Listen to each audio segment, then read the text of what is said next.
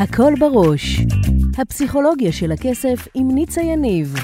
עושה לי טוויסט כלכלי. ברוכים הבאים לפרק נוסף בפודקאסט הפסיכולוגיה של הכסף עם ניצה יניב.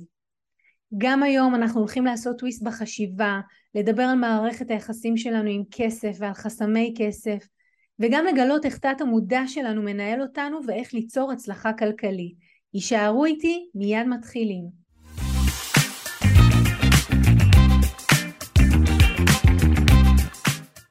ברוכים הבאים לתוכנית נוספת של הכל בראש, וכמו בכל פעם אנחנו הולכים לדבר היום על הכל שיש לנו בראש, לכל מה שקשור לכסף, איך אנחנו תופסים כסף, כמה הכסף מנהל אותנו וכמה אנחנו מנהלים אותו. אה, כמו בכל פעם אני אזמין אתכם להצטרף אליי בפייסבוק, לקבוצה שלי, הפסיכולוגיה של הכסף, לעקוב אחריי ברשתות השונות, יוטיוב, טיק טוק, אינסטגרם, ולקבל עוד תכנים בשביל באמת לנהל את הכסף במקום שהוא ינהל אותנו. והיום אני מארחת כאן את עירית הראל. עירית מגיעה מעולמות תוכן של עיצוב פנים, היא מעצבת פנים ואסטרטגית נדל"ן. והיום אנחנו הולכות לדבר, תכף עירית תציג על מה אנחנו הולכות לדבר, אז לפני שאני מתחילה, ברוכה הבאה. תודה רבה. איזה כיף שאת פה. תודה. אמ, את רוצה להגיד בכמה מילים ככה מה את עושה, מה את מביאה? אני אשמח לשמוע, גם המאזינים. אמ, אני למעשה מלווה אנשים שנמצאים בתהליך של שיפוץ, אה, ממש מהשלב של להבין בכלל מה החלומות, מה הם רוצים, מה הצרכים, אה, ומלווה אותם לאורך כל הדרך, דרך התהליך עצמו, אה, בעלי מקצוע, בחירת חומרים, ריהוט, עד הסטיילינג. למעשה, אני רואה את עצמי כמי שמעצבת איכות חיים לאנשים בתוך המרחב הביתי. מדהים. תודה. אז על מה אנחנו הולכות לדבר היום? כשאת פנית אליי וביקשת להגיע ולתת הזדמנות והצצה אה, למודע שלך וגם לתת מודע בנושא הזה של כסף, מה העסיק אותך? על מה רצית שנדבר? רציתי שלדבר, שנדבר בעיקר על הזרמת אה, לקוחות טובים אה, באופן רציף לתוך העסק, אה, ולקוחות טובים בשבילי זה לקוחות שהם פתוחים לקבל רעיונות אחרים והם מאפשרים. מה זה אומר מאפשרים? מאפשרים להוביל, מאפשרים, סומכים, מאפשרים להוביל. אמ, זה בעיקר. אז בואי נעשה את זה רגע לפי סדר. ואני ארצה היום, באמת, יש פה הזדמנות פז להציץ לעולם של עצמאית, שמגיעה מעולמות תוכן של יצירה, אה, ומבקשת לעצמה מה שכל בעל עסק מבקש, לקוחות טובים שיגיעו ברציפות. אז אנחנו היום ניכנס, ולפני שאני ממש אתחיל אה, ונעשה את השיחה שלנו, אה, אני קוראת לזה ניכנס פנימה עם השופל ונחפור, אנחנו, אני רגע רוצה להסביר כמה דברים. אנחנו הולכים בעצם לשמוע את הסיפור דרך העיניים של עירית, את החוויה שלה, את ההתנהלות שלה, ואני הולכת לדבר איתה או לזהות, להתמקד בחסמי הכסף שיש לה, שיש לכל אחד מאיתנו כעצמאי, שיהיה ברור. מישהו שאל אותי השבוע, אז מה, לך אין אה, חסמי כסף? ברור שיש לי חסמי כסף. כולנו גדלנו בבית, כולנו ספגנו מגיל צעיר כל מיני אמירות כאלה ואחרות, ואתה הולך עם האמירות האלה כאילו הם חלק מהמציאות שלך. אז אנחנו היום באמת נתחכה אחרי הדברים האלה, והמטרה שלנו בשיחה היא שבסוף השיחה תקבלו לצד הכניסה הזאת וההבנה של איזה חסמי כסף מנהלים בעל עסק, בעל מקצוע שרוצה להביא לקוחות ברציפות, גם מה זה וגם איך, אנחנו נראה איך אני באמת ניגשת לדברים האלה ואיך אנחנו משחררים את החסמים. אז אני רגע רוצה לקחת את מה שביקשת. את ביקשת להביא לקוחות טובים ברציפות. אז בואי רגע נחלק את זה לשניים. קודם כל ללהביא לקוחות ברציפות ואז לקוחות טובים, בסדר? אז בואי ממש בכמה מילים, איפה עד היום היה האתגר שלך בלהביא לקוחות? האתגר הוא שיכולה להיות בבת אחת כניסה של כמה פרויקטים, ואז יכולה להיות תקופת שקט. זאת אומרת, אין איזשהו בלנס יציב שהוא כל הזמן יש זרימה. אה, והמקטעים האלה מאוד מפריעים לי, זאת אומרת, אני מנסה ל- למצוא את הדרך ליצור את הבלנס. אוקיי, okay, אז קודם כל נסתכל על הדבר הזה שהבאת. כמעט לכל העסקים, במיוחד לעולמות היצירה שלכם, נניח יש המון שמגיעים לשיפוץ לקראת מתעוררים לקראת אה, יוני, ואז נכנסים לשיפוץ ואז עוברים דירה. אה, כמעט בכל העסקים יש את העניין של, אני קורא לזה, קוראת לזה מקצבים. יש את המקצב שיש פולס שנכנסים הרבה לקוחות, ואז יש איזה כמו אה, התרחקות. עכשיו, לוגית אנחנו מבינות שיש עניין של גאות ושפל בחיים, נכון? בכל דבר יש תקופות של יותר ויש תקופות של פחות. אז אני כן אשמח שתפרטי קצת יותר באיזה חודשים למשל, או איפה זה, איך זה מתפרס על פני השנה.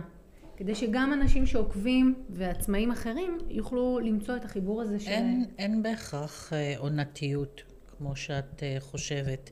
כי אני מתעסקת גם בסטיילינג ומתעסקת בייעוץ, זאת אומרת, יש לי מגוון של חבילות ולכן אה, זה אמור להיות כל השנה. Okay. אוקיי. יש אנשים שכן מתעוררים בחורף כי הם רוצים לפני פסח, או, לפ... או כמו שאת אומרת באוגוסט, או, או לפני ראש השנה, כזה, אבל אה, זה לא, זאת לא סיבה מספיק אה, חזקה. חזקה כדי להצדיק את הפולסים החדים. אז רגע אני אסביר משהו לוגית ואז ניכנס לחסמים שלך באופן אישי, לסיפור האישי, לסיפור כסף האישי שלך. אני אגיד לך שאני רוצה רגע להסתכל על שני עולמות תוכן אחרים, dating, זאת אומרת אה, שיוצאים ופוגשים אה, בני זוג, והנושא של מציאת עבודה. תמיד יש מצב שבו זה תקוע תקוע לא נפתח לא נפתח ואז פתאום מגיעים כמה בבת אחת. זה אחד הדפוסים היותר חזקים. אני אסביר רגע לוגית למה זה קורה, אבל אחר כך ניכנס לסיפור האישי שלך. מה שקורה זה שכשמישהו אה, לא מאמין שמגיע לו, או מאמין שאם מגיע לו אז לא בזרימה ובשצף קצף, אה, עושה איזושהי עבודה על עצמו, אומר לעצמו אבל כן מגיע לי, הוא עושה איזה עבודה, מדבר עם עצמו, ואז משהו נפתח. כשמשהו נפתח, מגיע לצורך העניין הבן זוג הראשון, או הדייט הראשון, או העבודה הראשונה, ההתעניינות הראשונה, ואז זה נותן לו איזשהו חיזוק כזה, והוא אומר, וואו, אז כן משהו נפתח, הכל בסדר, מעולה, ואז כשהוא ב vibe, אני קוראת לזה vibe של שיוט, כשהוא ב vibe טוב כזה והדברים זורמים, מתחילים להגיע עוד דברים, כי העיקרון הוא דומה מושך דומה. אם אני רואה שיש לי, ואני בטוב, ואני מתקפת את זה, אני חושבת על זה, אני, ככה זה גורם לי להזדקף, כי תמיד כשנכנס לקוח, אז את יודעת, אז אה, את שולחת לו הצעת מחיר, קורה משהו בעסק. ואז את זה אני מעצימה, ואז יש עוד פניות, ואז בתת המודע, בלי שאנחנו מבינים, אחרי נגיד שלוש או ארבע פניות, זה אני שומעת אגב המון מעולמות תוכן של יצירה, במיוחד שלכם, עיצוב, אדריכלות, מתחילים לתרגם את זה למה זה אומר. אוקיי, אז ארבעה איש, זה ארבעה פרויקטים. איפה עכשיו אני מכניסה ארבעה פרויקטים? מה זה אומר על הזמן הפנוי שלי, אם יהיה לי או לא יהיה לי. ואגב, כל בעלי העסקים עושים את, אותו, את אותה שיחה פנימית בלי להבין, זה בתת מודע. ואז אנחנו אומרים, רגע, רגע, רגע, אני לא בטוחה שאני רוצה עכשיו שישה פרויקטים. מתאים לי שניים, מתאים לי גם שלושה, אחד גם ארוך טווח, אז, אז מספיק לי. ומבלי שבכלל מבינים, שולחים כמו שדר, כמו כזה סונאר, ואומרים, אה, מתאים לי שמתוך השש הצעות מחיר שהגשתי, שניים לא יסגרו. עכשיו אני אומרת לך, משנים של עבודה עם אנשים, גם אם במודע את שואלת אותם והם אומרים לך, כן, כן, אני ממש אשמח שהם יסגרו, אני רואה את זה קורה. ואז זה נסגר, ואז באים אליי ואומרים לי, מה, אבל היה כזה vibe של כניסה של אה, לקוחות ו... עכשיו, מתי זה בעיקר קורה?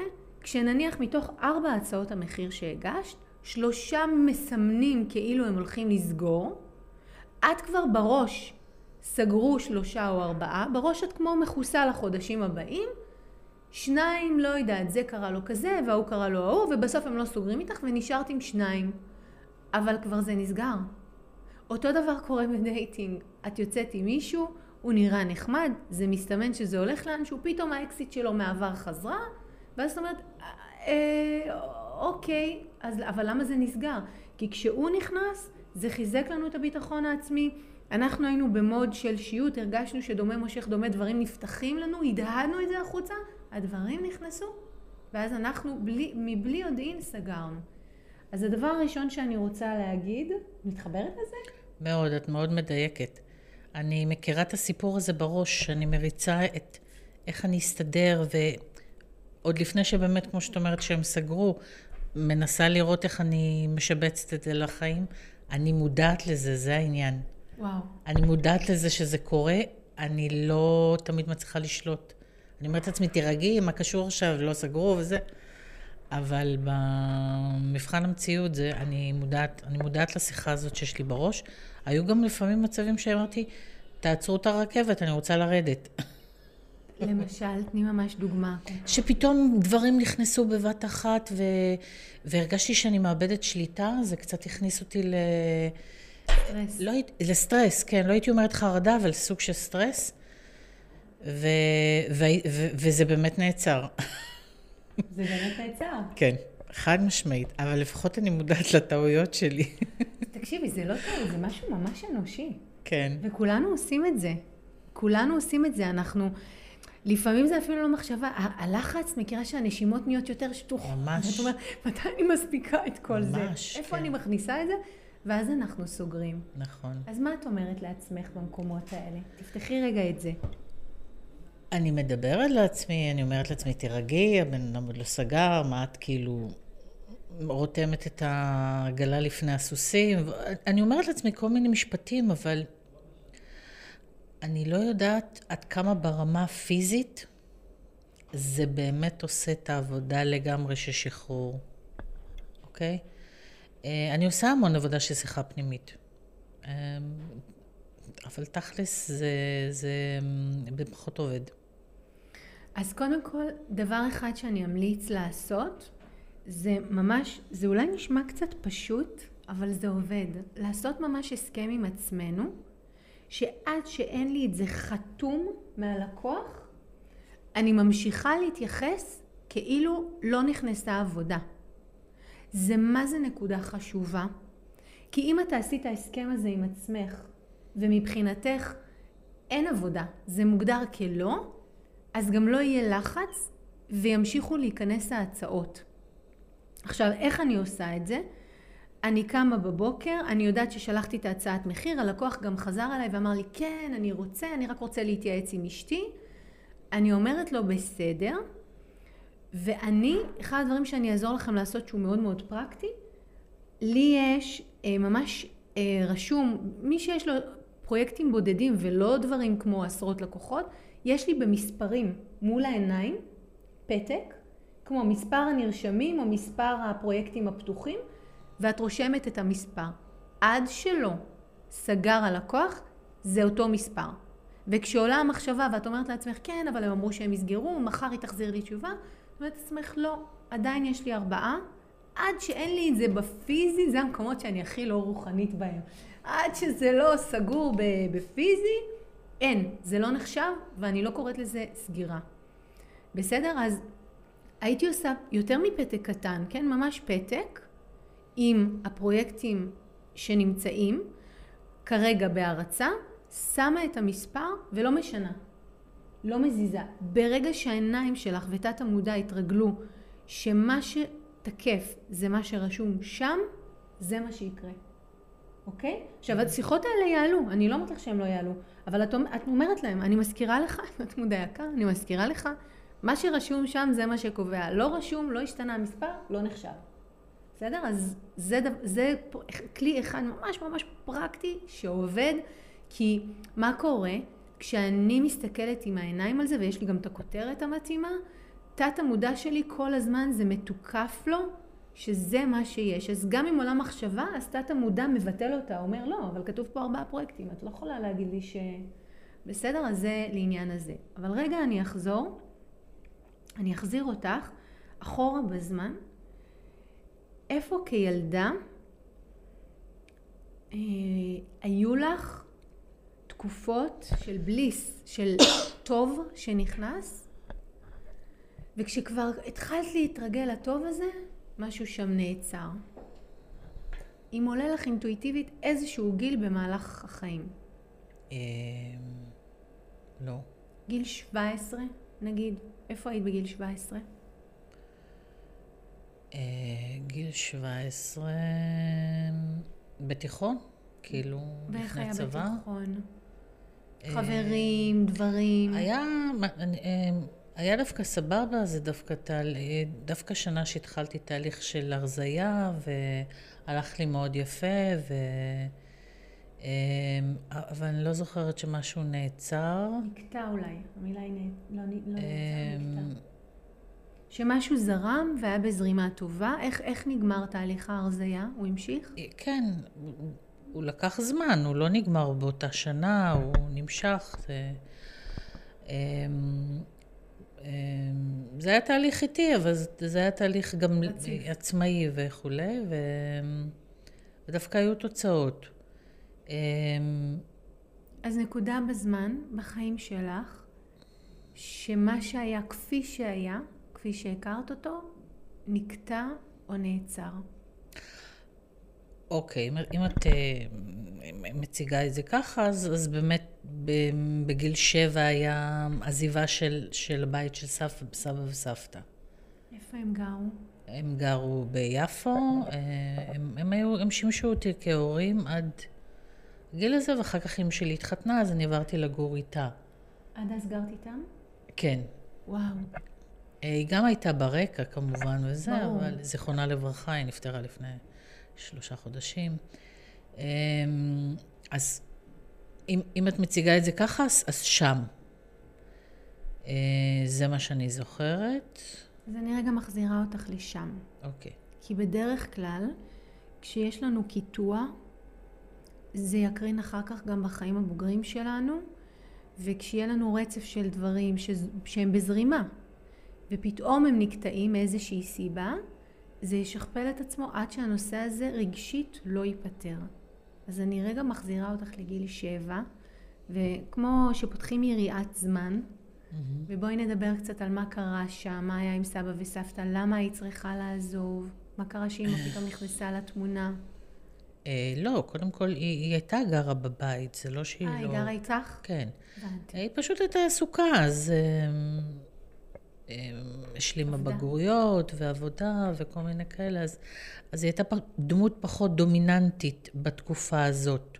מי שהיה יותר דומיננטי זה היה סבא וסבתא, אה, שלמעשה גידלו אותי. אה, לא הבנתי, אה, כאילו היא התחתנה, מה אמרו לך? איך זה, איך זה תווך לך? איך הסבירו לך את זה שהדברים, החל מנקודה מסוימת בזמן, צריכים להפסיק? בואי, אנחנו. מדברים על תקופה מלפני 50 שנה, מי הסביר לילד משהו בכלל? אה, היו שהסבירו, היו שלא הסבירו. לא בבית ספרנו. מה, אז יום אחד את קמה. כן, ציב עובדה, אמא מתחתנת ואת עוברת לגור איתה. פקטס. וואו. כן, לא... מה את אומרת? זה נראה לך? לא, זה לא היו דברים כאלה, כאילו, לא... הכרת את הגבר שאיתו היא, שלו היא נישאה? אחרי שהם עברו לגור, אחרי שעברתי לגור איתם, כן. אז עד שלא עברת לגור לא הכרת אותו? ראיתי? אותו, אבל זה לא הייתה... לא היה שם איזוש, איזושהי אינטראקציה. וואו.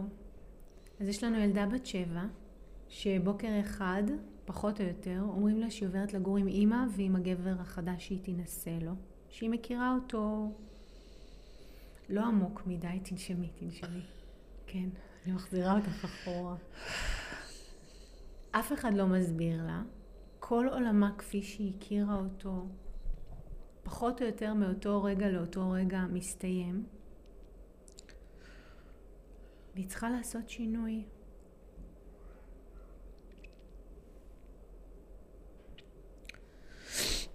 טוב, שנייה.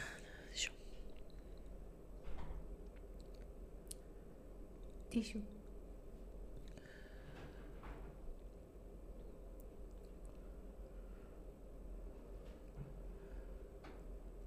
הילדה הזאת מחליפה, אני מניחה, עיר. היא כבר גם לא ממשיכה באותו בית הספר. היא לא ממשיכה באותו בית הספר. אה, דווקא המשכתי עוד שנה. זה נתן איזשהו כן. רשת ביטחון. אבל לא עם סבא וסבתא. כן. ולא עם אחי. אחיך נשאר עם סבא וסבתא? וואו. את יודעת, גבר מייצג קריירה ויכולת השתכרות. אני לא ידעתי שאחיך נשאר. למה? כי גבר הוא ה provider, הוא זה שמספק מבחינה כלכלית. בהבניה מאוד, אה, אני לא מדברת עכשיו פמיניזם או לא, בהבניה מאוד בסיסית שלנו כבני אנוש. וגם הפרידו אותך מאחיך. גם את עוברת לגור עם גבר שאת לא באמת מכירה. וגם את משנה בית. וגם הדמות הראשית הופכת להיות אימא. כל זה קורה כשאת בת שבע. כן. איזה מחשבות יש לילדה הזאת?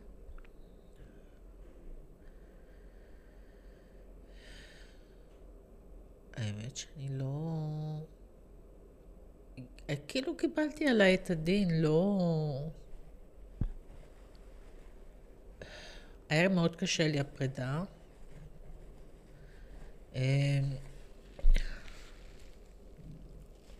אבל אני לא זוכרת שניהלתי איזשהו מאבק. לא זוכרת שהתנגדתי, אני לא היית זוכרת. בת שבע, אני לא חושבת שהיה לך מקום להיאבק. כן, או, או אמרתי משהו. לא, אני לא זוכרת סיטואציה. שאלה שרגע מעסיקה אותי זה כמה עברתם לגור קרוב לאח? כמה קרוב הייתם לסבא וסבתא וכמה התראיתם איתם אחרי שהקיטוע הזה קרה, המאוד חד? המרחק לא היה כזה שהייתי יכולה ללכת ברגל באופן עצמאי. אמ, היינו נפגשים מדי פעם, כמה אני לא זוכרת. ו- וגם אחר כך אה, אחי עבר לפנימייה וקצת... אז בעצם כל העולם שלך כפי שהכרת אותו בגיל שבע סיים. אפשר להגיד את זה ככה? כן, ואפשר להגיד שהקיטוע הזה היה די אלים? היה משמעותי. מאוד משמעותי. ואני אגיד לך שמאז, אני לא יודעת על ציר הזמן, אבל אפשר תכף יהיה לגעת אם תרצי. בוודאות היו שם עוד מקומות שהחיים כפי שהכרת הסתיימו. והיית צריכה לעשות שינוי מאוד גדול ולהתאים את עצמך. אה, כן, אני... איך זה בא לידי ביטוי בעסק? זה בא לידי ביטוי כך שאת תצרי פיקים של לקוחות וכניסה של טוב, וברגע שזה יהיה מנורמל, או זה יהיה סטנדרטי, וכמו קצת תתרגלי לזה, זה יילקח ממך. אפשר להגיד, במידה רבה, שבגיל שבע, כל הסיטואציה הזו, חווית שם אובדן עמוק. ואז שוב ושוב, זה עובד ככה. כשיש לנו חסם, אנחנו נשכפל אותו שוב ושוב עד שנייצר סוף אחר או נפתור אותו רגשית. זאת אומרת, ברגע שילדה חוותה אובדן גדול והרגישה שהיא אפילו לא, היא לא יכולה להיאבק כי זה בכלל לא בידיים שלה.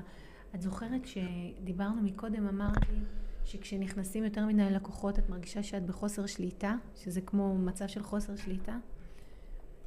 אז חוסר השליטה התחיל בפעם הראשונה בגיל שבע, שהמבוגרים מחליטים עלייך, ואת עומדת מול זה, ואת מרגישה שזה בכלל לא בידיים שלך, אני אחליף את המילה חוסר שליטה, לא בידיים שלך, ואת צריכה להתאים את עצמך ואיכשהו להסתדר עם זה. יש לנו שם גבר חדש שלא הכרת, ואח שהתרחקת ממנו מאותו רגע. אתם היום בקשר? טוב. כן. מניחה שגם לו זה היה דרמטי. או משמעותי, כמו שאת קראת לזה. כן. עכשיו, לוגית, לטובת המאזינים, לטובת השיחה שלנו, ברור שאימא עשתה כמיטב יכולתה, וזה היה גם זמן אחר ותקופות אחרות, אבל מעשית, אני קוראת לזה צלקת, כי זה מעבר לטראומה או פוסט-טראומה, זה משהו שכבר אתה נשאר מצולק, ואז מבלי דעת אתה הולך ומשכפל את זה שוב ושוב בחיים.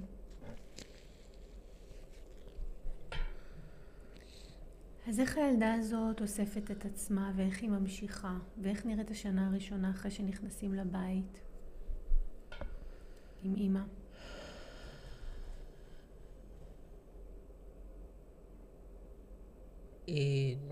שנה של הסתגלות, זה שכונה חדשה, חברים חדשים, אחר כך גם בית ספר חדש. אה, אה, להשתלב בחיים, זה בעיקר מה שאני זוכרת. אה, כמובן שאחר כך גם נולדה לי אחות שמאוד שמחתי. כי כבר לא היית לבד. כן. אני רוצה להגיד לך רגע משהו על ה... אמרת את זה כל כך בצורה מאופקת, ואני רוצה להגיד לך איך זה בא לידי ביטוי בעסק, מה שעכשיו תיארת. אנשים שעקרו אותם מהבית באיזושהי רמה, והתחילו מחדש, בהיבט העסקי, אני רואה אותם שהם כל הזמן מחפשים מה הדבר הבא שלהם. הם לא מצליחים לשבת באותו מקום ושהמקום הזה יעניק להם ביטחון בדמות הכנסה טובה מספקת לאורך זמן. והם כל הזמן באיזה חיפוש אחרי הדבר הבא, או אולי הם לא במקום הנכון, או אולי הם צריכים לדייק. את יכולה להתחבר לזה? כן. תגידי כמה מילים. קודם כל, לפני שהפכתי לעצמאית, הייתי שכירה המון שנים. סליחה שנייה.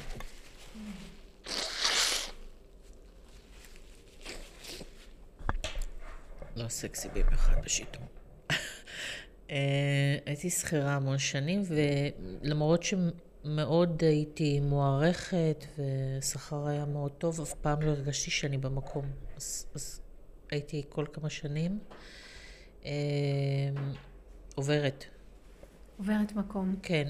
במושגים של היום זה נחשב דווקא לדינוזאור שנשאר הרבה זמן מקום. שמונה שנים, חמש עשרה שנה. אמ, ובאמת כעצמאית, בגלל שאני חווה אמ, שהדברים לא זורמים בקלות, שכל הזמן יש אה, איזשהו מאבק שם, אמ, באמת עולות לי מחשבות שרגע, אולי אני לא במקום הנכון, היקום אמור לעזור לי, מה קורה פה, למה, למה זה צריך להיות בצורה כזאת. למה זה כל כך קשה? כן, למה זה כל כך קשה? אם אני. בשליחות שלי ובנתיב שלי, זה לא אמור להיות קל וזורם. נכון, אני עוזרת לאנשים, אני, אני, אני גם עושה מה שנקרא את ההשתדלות, וכל מה ש... כל מה שאני אמורה לעשות, by the book, מה שנקרא. אה, ואז באמת, עולות לך מחשבות, זאת אומרת, רגע, אולי מישהו רומז לך משהו ואת לא מבינה? אה, אז, אה, אז כן, זה מאוד מדויק מה שאת אומרת, אבל, אבל אף פעם לא כמובן קישרתי את זה למה שאת אומרת עכשיו, ל, לילדות. בגלל זה אני עושה את החיבורים האלה, כי אנשים לא, לא עושים את הקישור. אז אני רגע רוצה להסביר איך זה עובד, וגם לתת דוגמאות נוספות מאנשים שעבדתי איתם. זה עובד ככה, אם המקום שלי לא בטוח, ובוקר אחד מישהו יכול לבוא ולעקור אותי ממקומי ולהגיד לי, יקירתי, אה, זה לא הבית שלך, או זה לא המקום שלך, שלא תנוחי בתוך זה יותר מדי, את צריכה לעבור הלאה. מה שאנחנו נעשה כדי לא להיות בתחושה של חוסר אונים, אוזלת יד ואובדן שליטה, אנחנו מעצמנו ניזום מחשבות אה, ספק שאומרות אולי אני לא במקום הנכון, אולי אני צריכה להיות במקום אחר. אנחנו נכבה לעצמנו בשהייה במקום שאנחנו נמצאים בו, כדי שהבחירה לעבור למקום אחר תהיה בידיים שלנו. אז אני רגע חוזרת למה שאמרתי מקודם, שאמרתי שכשיש לנו טראומה או צלקת מהילדות, ואנחנו שוב ושוב משכפלים אותה כדי לפתור אותה ולהיות בעמדת כוח, ולא בעמדת אוזלת יד כפי שהיינו כשהיינו כילדים. אז אנחנו נייצר סיטואציות כאלה, במקרה שלך זה ממש עם הנושא של אה, העיסוק, ואז מה שאנחנו נעשה, אנחנו נרצה להיות תמיד צעד אחד לפני, וכל רמז קטן לזה שזה לא עובד, שזה לא מצליח, שתכף הולכים להגיד לנו, יקירתי, סיימת, עוברים בית, אנחנו מראש כבר נהיה במגננה, ואנחנו מעצמנו כבר נוותר על המקום של עצמנו. אני רוצה להגיד לך איפה אני רואה את זה עם לקוחות. לקוחות שההורים שלהם עברו אה, בגלל שהם היו עבדו בצה"ל והם היו עוברים בסיסים. לקוחות שעבדו במשרד החוץ וכל שנתיים היו עוברים יבשת. לא היה להם משכן קבע. לקוחות שכמו הסיפור שלך, הייתה לי גם לקוחה שאימא שלה עברה גירושים קשים ובתקופה הזאת היא הייתה עם סבא וסבתא וכשהדברים הסתדרו אימא החזירה אותה אליה. המון סיפורים כאלה שמעתי. אמ, אז יש לי לקוח שאימא שלו ילדה, אבל היא ילדה אותו בגיל צעיר, אז הם גרו אצל סבא וסבתא, היא הייתה יוצאת לעבודה, והיא רק הייתה נמצאת איתו תמיד שעה או שעתיים, ובאיזושהי נקודה בזמן היא כבר התחזקה וגם הייתה מסוגלת כלכלית, והיא יצאה מהבית והיא לקחה אותו איתה, אבל הוא בעצם גדל אצל סבתא. כל הדברים האלה, שבהם המקום שלי נשלל, כדי להיות הפעם בעמדת שליטה, אנחנו נקיים, קודם כל נהיה בחרדה. כל דבר, אני אגיד לך, זה קשור לדחייה. כל דבר שמישהו, במיוחד בקשר של זוגיות, רק רומז שאולי הוא לא בכיוון שלנו, עוד לפני שהוא דחה אותנו, אנחנו כבר נפרש את זה כדחייה, ונגיד אני מעדיפה לפטר אותי, מאשר שאני עכשיו אחכה והוא יפטר אותי וזה יכאב לי ואני לא אוכל לעמוד בזה. זה ממש חזק, אני רואה במערכות יחסים זוגיות. זה נכון. כן, זה גם את מתחברת? זה כן, זה גם uh, כשכירה, בחיים לא פיטרו אותי. את התפטרת. תמיד. מדהים. זאת אומרת, עמדת הכוח הייתה אצלך. לגמרי. אפילו שביקשו ממני לחזור, זה עדיין... אה, ואז חזרת? היו פעמים שחזרתי, אבל עדיין... אה, בסוף עזבתי סופית. וואו. אז אני קוראת לדפוס הזה, או לחסם הזה, שהוא בהחלט חסם כסף, להיות תמיד עם רגל בחוץ. אתה בפנים, אבל אתה עם רגל אחת בחוץ. עכשיו נחזור לתחילת השיחה ונבין איך זה קשור. אם הבנו שהחסם העיקרי שאת מביאה היום הוא שגם כשדברים נכנסים לחיי, אני תמיד, ב... אני קוראת לזה עם המזוודה ליד הדלת. את צוחקת, את צוחקת. כן. אגב, יש הרבה זוגות נשואים שמקיימים מערכת יחסים, שעל כל דבר קטן הוא אומר לה, טוב, אם זה ימשיך ככה, אני עוזב את הבית. או היא אומרת לו, אני לא מוכנה שזה ימשיך ככה, אם צריך, אני אעזוב. מראש היא מתנדבת. אם צריך, אני אעזוב, נפרק את החבילה. אז הם נמצאים עם המזוודה ליד הדלת, וכולם רואים את המזוודה ליד הדלת, ומדי פעם הם שוכחים שיש שם מזוודה ליד הדלת, מזכירים שהיא נמצאת. ואותו דבר אנחנו עושים במערכות יחסים עם חברים. אותו דבר אנחנו עושים בעסק, בקריירה, ובעצם מה שאנחנו רוצים להגיד זה, פעם, לפני הרבה זמן, כשהייתי ילדה, החליטו עליי, פיטרו אותי, ומאז אני לא מוכנה יותר שאף אחד יפטר אותי. אני מעדיפה להחמיץ הזדמנות מצוינת, ואני לפטר את עצמי, מאשר שיפטרו אותי. ואז, נחזור להתחלה, כשמתחילות להיכנס, נכנסים לקוחות, ברגע שיש אחד, שניים, שלושה, ההרגל, ברירת המחדל בתת מודע היא שאנחנו יותר מפטרים משאנחנו בתוך משהו קיים. כי אתה כבר בחרדה, ככה אתה חי את החיים שלך, אתה כל הזמן באיזושהי אינטראקציה עם העולם, עם אנשים, עם העבודה, שאתה שם, אבל אתה גם עם רגל אחת בחוץ. ואותו דבר אתה מביא למערך הזה של לקבל לקוחות. אתה מקבל את הלקוחות, אבל גם אתה עם רגל אחת, אה, מספיק שתהיה סיבה שהם לא מספיק או לוחצים מדי או נודניקים או זה, אז אתה מפטר אותם. ותדעי שגם הלקוחות מרגישים את זה. הם לא יודעים לשים את זה במילים, הם לא מבינים את זה עד הסוף. ורגע אני אגיד עוד משפט ואז אני ארצה שאת תדברי כמו איפה כל מה שאמרתי פוגש אותך.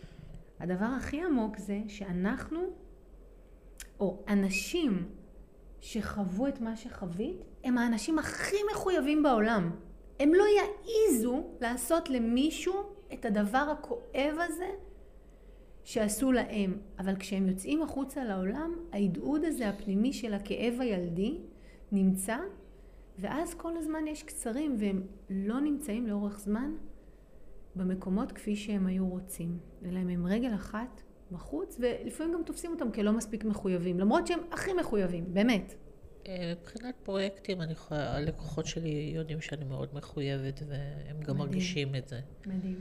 אה, אני all in שם, ולא, לא, את יודעת, מתחשבנת על כל מיני קטנות וכאלה. אה, זה בדיוק תומך במה שאמרתי. כן. שבגלל שעשו לך לא all in, כן. את לאחרים תתני את המתנה היקרת ערך הזו. כן. אה, והרבה מעבר אפילו למה שהתחייבתי ומה שאני חייב, אה, צריכה, או... כי, כי, כי זה חשוב לי, חשוב לי ה... להיות שם. להיות שם, כן. לא לנטוש. כן. אה, זה מדהים, כן. הייתי נשואה 25 שנה, התגרשתי, כן, אחרי 25 שנה. אני לא יכולה להגיד שהייתי עם המזוודה בדלת, אבל כן הייתה כל הזמן את התחושה הזאת שאם, אה, שאם רבים או משהו לא זה, אז כאילו יש, יש איזה משהו לא יציב, יש איזה משהו לא בטוח. לזה פלן בי. וכמובן שבסוף אני החלטתי להתגרש. אה, חזק. כן. אה, וזה גם מאוד מסביר לי למה אני כל הזמן מרגישה את הצורך להיות בשליטה. שלפעמים אני אומרת לעצמי, טוב, שחררי שליטה, אבל זה משהו מאוד שמאוד קשה לי לבצע ב, ב, במציאות. היו מצבים שבאמת הצלחתי לעשות, אבל זה היה יותר במצב, במקומות שהם כזה פחות, פחות חשובים כזה. אז בסדר, אני אשחרר שליטה. uh, זה בגדול. אז אם השיחה שלנו היום היא על להביא לקוחות ברציפות, אני שואלת אותך שאלה. האם את חושבת שמישהו שהיה פעם ילד וחווה נטישה והרגיש שהוא נעקר מהמקום שלו, האם הוא יכול לייצר רציפות? יודע לייצר רציפות? כנראה שלא, לפי מה שאת אומרת. כי למה? מה עד עכשיו הבנתי? למה הוא לא יכול לייצר רציפות? אה, אם אני מפרשת נכון את מה שנקרא, מתרגמת את זה במילים שלי, אה, אני חושבת שאולי החוסר רציבות שנוצרה לי זה משהו שהתרגלתי אליו, ואז אני עוד ממשיכה ליצור אותו? מושלם, זה בדיוק זה. אוקיי. Okay. אני אגיד ככה, זה עמוק, אז אני אגיד את זה לאט. האזור הבטוח שלך הוא חוסר, יציבות. וואו, מדהים. האזור הנוחות, אני עושה, בשביל זה באת אליי. זה מה שאני עושה עם אנשים. האזור נוחות שלך הוא חוסר יציבות. ואז, כשאת יוצאת לעולם, כשיש יותר מדי יציבות, זה מרגיש לך כמו סטטיות, כמו תקיעות. משעמם. משעמם, בול. זה משעמם לך. כי את אומרת, אני, אני, הילדה, היא לא מכירה שזה רציף ויציב. היא מכירה טלטלה, ומאותו רגע היו טלטלות. גמרת, גם אחר, אחר כך המשיך לפנימייה, נכנסתם. עוד שינוי קרה כשאחותך נולדה. חלק מהדברים הם דברים נפלאים, אבל הם, את חווית שם ממש טלטלות משמעותיות, והמקום שלך, כי כשנולד אח אתה שוב צריך ל- לעשות רה-ארגון למקום שלך בתוך המערך הזה. ובשנה הזאת, לא אמרנו את זה, אבל היית צריכה להכיר גבר חדש שהפך להיות אבא שלך. לא דיברנו על זה, זה שלך, זה אישי, אבל כן. מה, איך זה היה. ואיך פעם ראשונה שאת רואה את אימא מול גבר, במערך מול גבר, איך היא מתנהלת, אילו החלטות היא מקבלת, ומסבא וסבתא, ומהיציב והבטוח שהכרת, פתאום יש משהו אחר שהוא גם כל הזמן בתנועה. אז כל הדברים האלה ביססו אצלך אזור נוחות שקראו לו אני, עירית, בשבילי יציבות ורציפות זה שיש חוסר יציבות וחוסר רציפות. מדהים. וואלה, זה... זה עמוק. זה לא, זה פתאום כל הדברים מתלבשים לי פה כמו פאזל. מה למשל, תגידי. במהלך החיים, שבאמת אני כל הזמן, שאני מצד אחד אומרת, אה, וואי, בא לי להגיע למנוחה ולנחלה, לשקט הזה, לרוגע הזה, ומצד שני, אני, אני, אם אני מסתכלת על הדפוסים שלי לאורך, לאורך החיים, באמת כשמשהו הופך להיות סטטי, אני, אני משתעממת. ואז אני אומרת, טוב, מה הדבר הבא? אז זה באמת מדהים איך שזה... ש- שאני מוצאת לאורך, נקודות לאורך החיים, שזה מה שנקרא מתלבש בול. זה חזק מהדבר הבא, כי אם כמו שאמרנו פונים חמישה לקוחות והגשת ארבע הצעות מחיר ושלוש אומרים שהם יסגרו, אבל בסוף שניים מתוכם לא סוגרים, אבל את כבר בדבר הבא. זה לחיות כל הזמן בדבר הבא, כדי להיות בכוננות, בדריכות, ושכשהחדש מגיע, אני לא אתעורר על עצמי ואבין שהחדש כבר פה, ואני עוד מנמנמת וחושבת שהישן שם, אלא אני אהיה דרוכה ואני אהיה מוכנה. אני אגיד לך שמעבר לשליטה, זה שם אותך כל הזמן בדריכות. ואפילו, כמו שאמרת, אה, על הזוגיות שהייתה לך, על הנישואין, באיזה חוסר שקט. כן. חוסר שקט תמידי. עד שאתה שם לזה סוף, ושמה נחה דעתך. למה נחה דעתך? כי אחרי ששמת לזה סוף, זהו, לא יכול להיות סוף, אז אתה לא מאוים. אתה לא מאוים יותר. זה נגמר סופית, וכמו שאמרת, היו מקומות עבודה שאמרו לי בואי תחזרי לעבוד, ואז גם זה היה בידיים שלי ובבחירה שלי, אבל ברגע שאת שמה לזה סוף, זה בידיים שלך ובשליטה שלך. נכון. חד משמעי. אז מה שצריך לעשות עכשיו, זה לעשות ריפוי רגשי לזה. אני אשמח. הגיע הזמן. אז אני אגיד לך מה צריך לעשות, מה עולה לי. אמ, קודם כל, לתת לילדה הזאת כן לכעוס. לא שאלו אותה.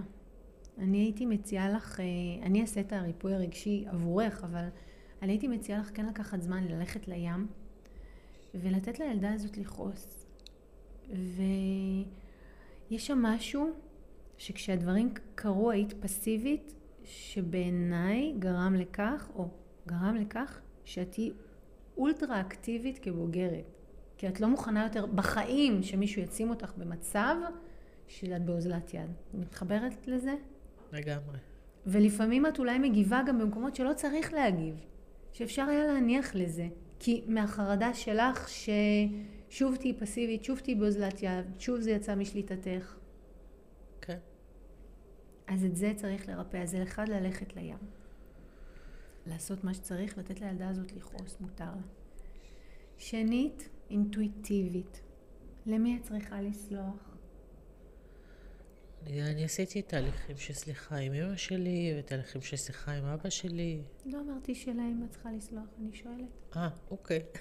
אולי משהו אחר יעלה, אולי גם לא, הכל בסדר, אני לא מכוונת לשום תשובה. אה, בסוף את רוצה לפתור את זה היום. נכון? כן, כן. אז אה, למי, אם עולה אינטואיטיבית, למי את צריכה לסלוח? חוץ מהם לא עולה לי מקור נוסף. טוב, ואת מרגישה שלהם הייתה סליחה? כן. נהדר. אז שלב שני, קרה. שלב שלישי, אינטואיטיבית עולה לי שהמקום היחיד שיש לך בו מנוחה ונחלה, כמו שקראת לזה השקט, זה בבית של סבא וסבתא. אבל הם לא בין החיים. נכון. אז אני כן אציע לך לעצום עיניים ולבקר שם. ולתת לך, לילדה הזאת, כמו לראות אותך מסתובבת בין החדרים, עולה למיטה שלך, רגע מציצה על סבתא במטבח, מה היא מבשלת. אמ, בשביל לעשות שם closure, לסגור את מה שהיה. אוקיי. כי בכל פעם שאומרים לך מנוחה ונחלה, אז בלי שאת מבינה, יש חיבור בתת המודע שלך למקום הזה, שאני אקרא לו סוג של גן עדן. שהוא היה גן עדן.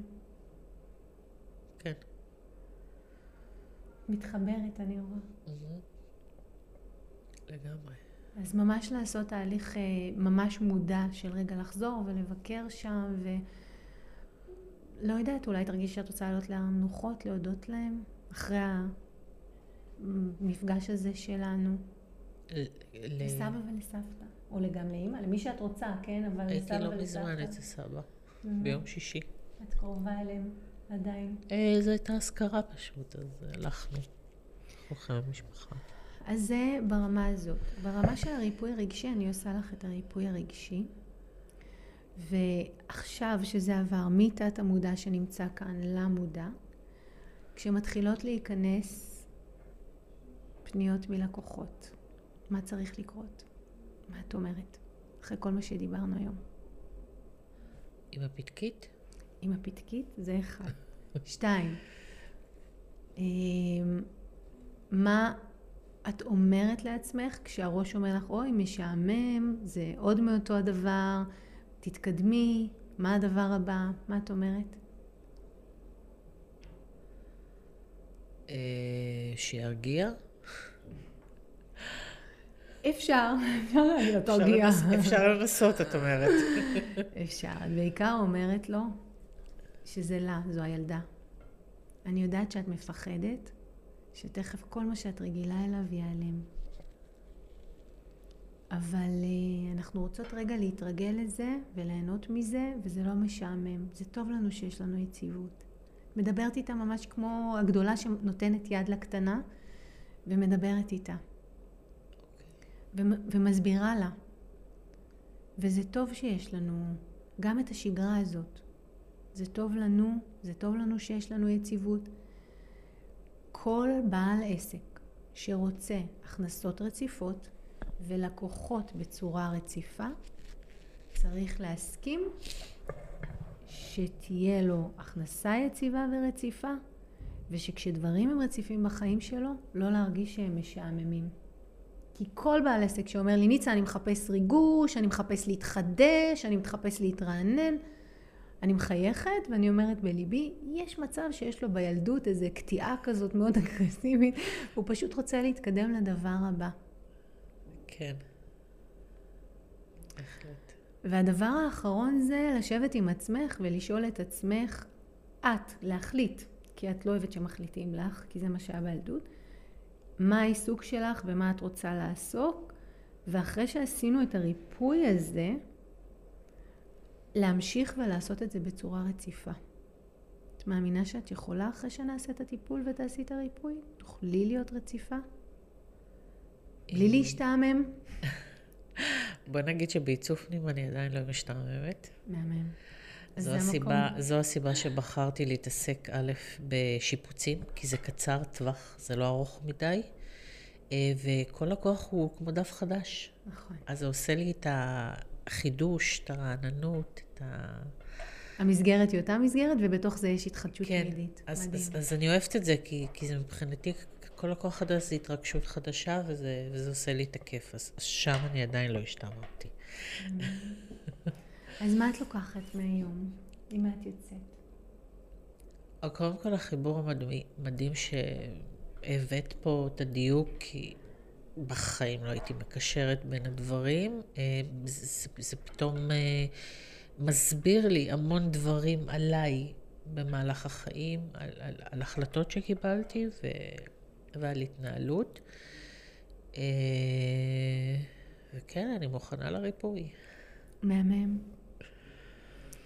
אז תודה לכל מי שהיה איתנו היום. עירית, קודם כל תודה לך. איזה. את מהממת. אמ, לכל מי שהתחבר ורוצה לכתוב לה ולהגיב, אם זה מהסיפור האישי שלכם, ואם זה לשאול עוד, או לעקוב אחריה, או לפנות אליה. אה, אני אשים קישור לאתר שלה, ממש כאן, מתחת לראיון שלנו. אמ, גם היום דיברנו על הפסיכולוגיה של הכסף, וראינו שאיך שאנחנו מתנהלים כלכלית ומה שמנהל אותנו, הוא לא כמה אנחנו רוצים להרוויח, ולא תחשוב חיובי ויהיה חיובי, או תשנן מנטרה כזו או אחרת, אלא זה אירועים מכוננים ומעצבים מהילדות שלנו, שאנחנו משכפלים אותם ומנהלים אותנו גם בבגרות שלנו. והיום זאת הייתה עוד הזדמנות לקבל, אה, נקרא לזה חלון פנורמי למקום הזה. עירית, מי שרוצה לעקוב אחרייך בפייסבוק ובאינסטגרם, איך, איך הוא מוצא אותך? הוא מוצא אותי תחת שם העסק, סולד וידה. וכן, יש לי, הפרופיל האישי זה עירית הראל בעברית. מעולה. פשוט מאוד. ודרכו יכולים להגיע לכל הדף עסקי, ואני מחלקת המון טיפים. נכון, אני עוקבת אחרי הדברים כן, שאת כותבת. כן, באהבה. ממש, ממש, ואני מזמינה אתכם בחום לעקוב. כן. אמ, אז אלה מכם שהיו איתנו, תודה כמו תמיד על ההאזנה, על ההקשבה, ממש מלא תודה על כל התגובות שאתם שולחים לי ועל הבקשות ועל השאלות, זה חומר פז לתוכניות נוספות שאני מכינה בהתאם לבקשות שלכם. אם אתם עדיין לא עוקבים אחריי, פייסבוק, טיק טוק, אינסטגרם, ואם עוד לא הצטרפתם לקבוצה שלי, הפסיכולוגיה של הכסף, זה הזמן. תודה שהייתם איתנו, וכמו תמיד, תשמרו על עצמכם, תהיו טובים איתכם, ואנחנו ניפגש בתוכנית הבאה.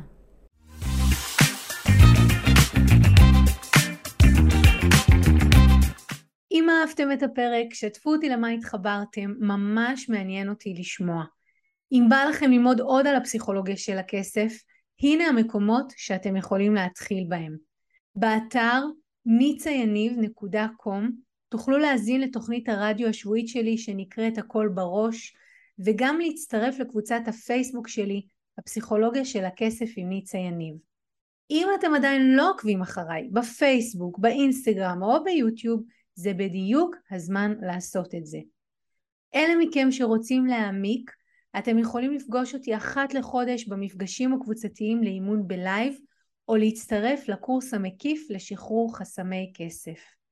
תמיד תזכרו, השינוי שלכם עם כסף מתחיל כאן, במקום שבו כסף ותודעה נפגשים.